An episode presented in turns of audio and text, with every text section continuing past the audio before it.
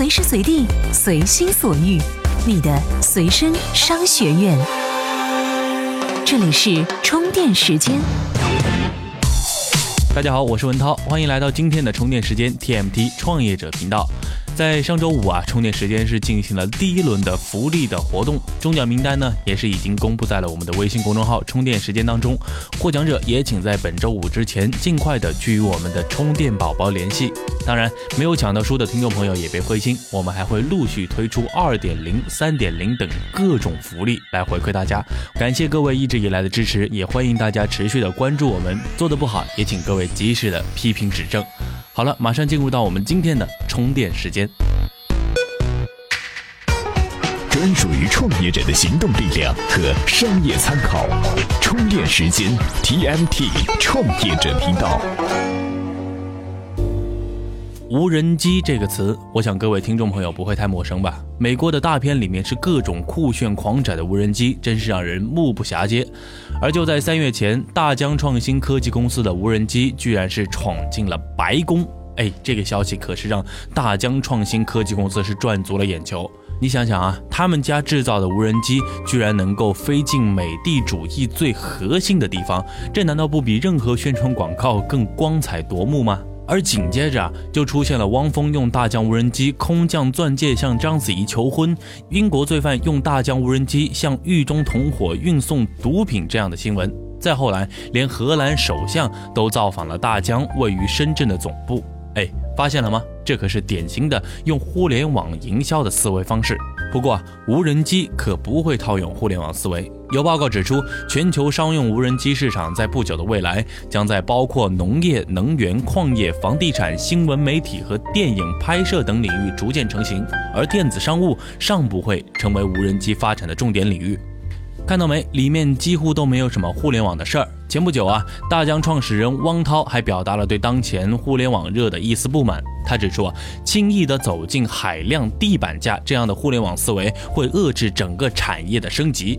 互联网模式有时候就是忽悠你放弃应得的合理利润，用一种破坏性的方法独霸整个行业。一些投资人会在公司初创或者是瓶颈期表示，你如果接受地板价海量，我就给你投资；要么我就去投你的对手。当一个行业再也没有合理的利润的时候，除了少数的所谓霸主过得半死不活之余，其他公司想进入也已经非常的困难了。那么，无人机和互联网就真的没有交集了吗？答案无疑是否定的。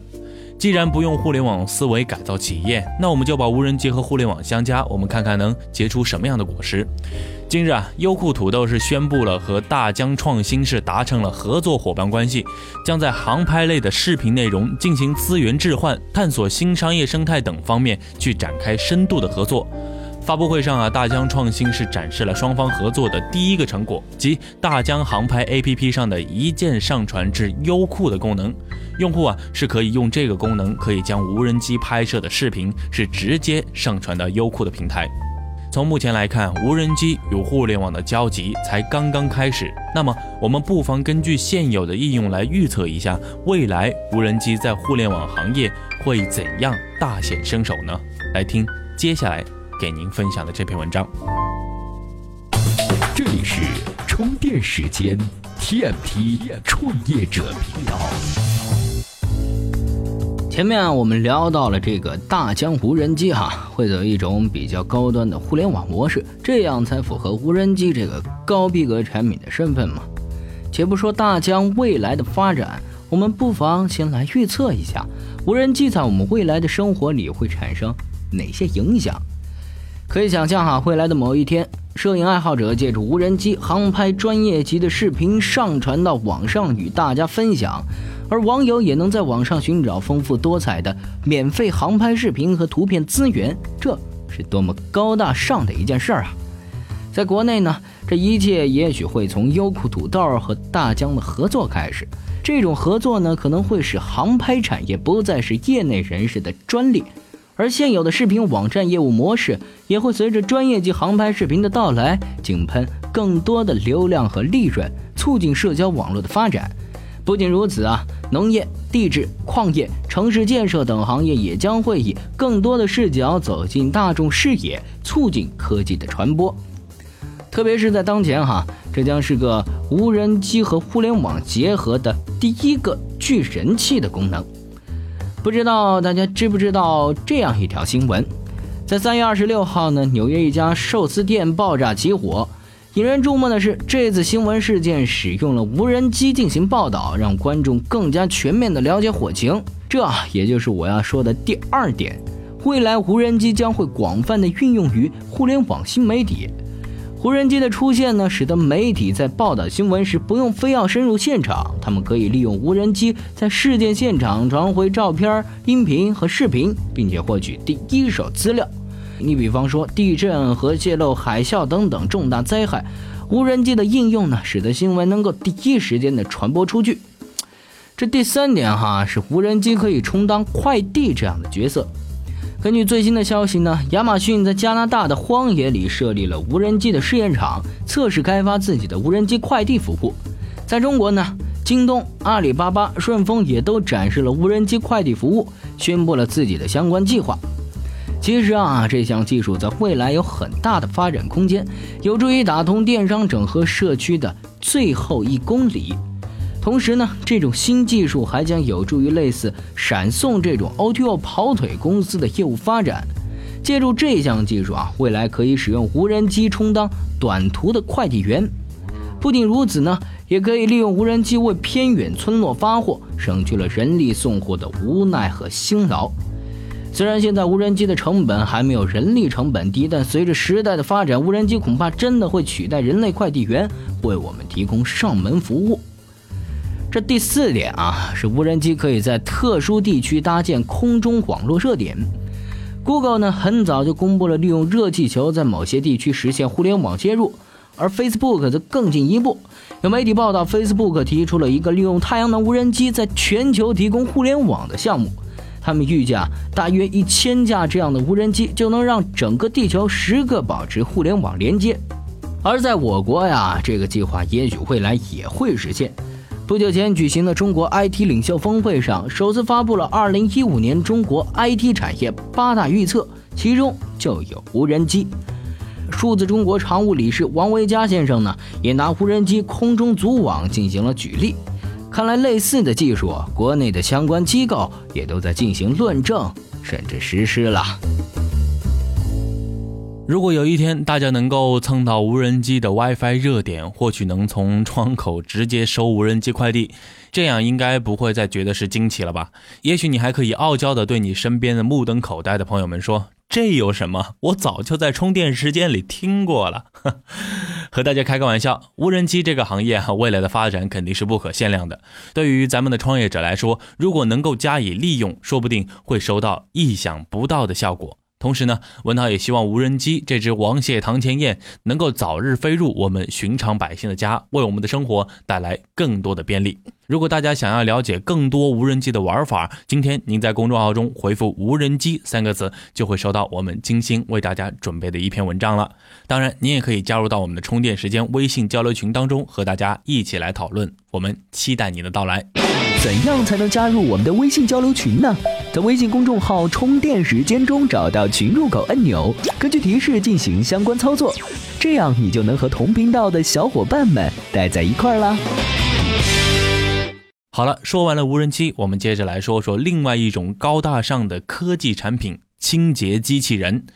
在已经小具规模的传统家用机器人市场，那些想用互联网思维来到这个领域大展拳脚的新兴公司，他们有可能吗？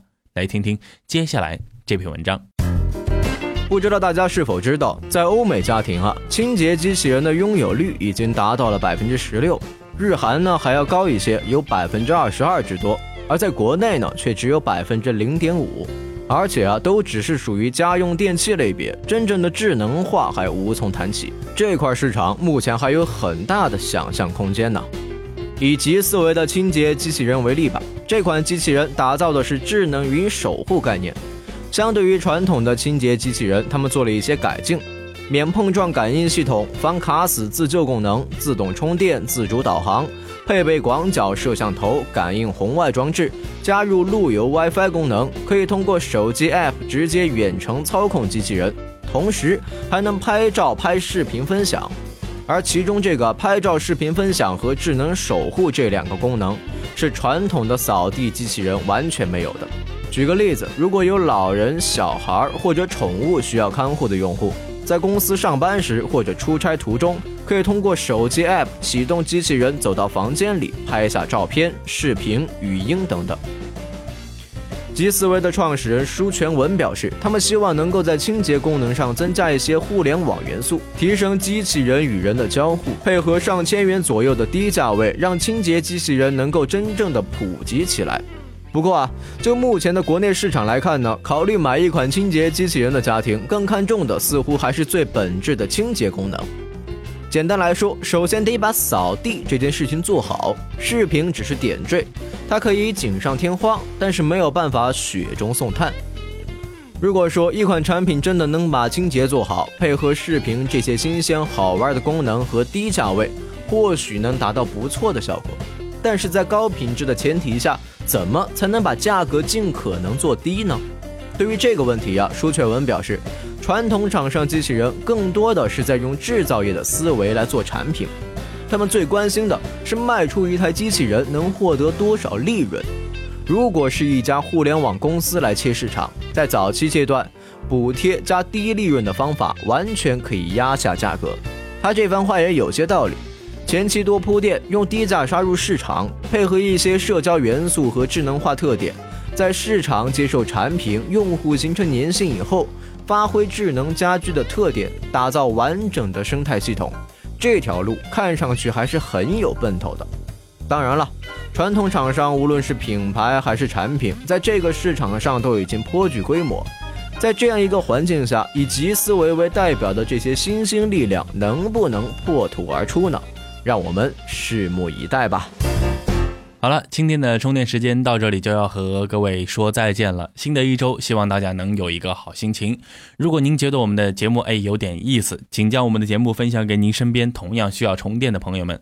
也欢迎您关注我们的微信公众号，在上面会有更多的精彩内容给您提供。同时，我们还有线下的听众交流群。如果你热爱思考以及善于分享的话，欢迎您加入到我们的线下交流群，与我们所有的听众朋友们一起展开大讨论。好了，今天的充电时间就是这样，感谢您的收听，我是文涛，我们下期再见。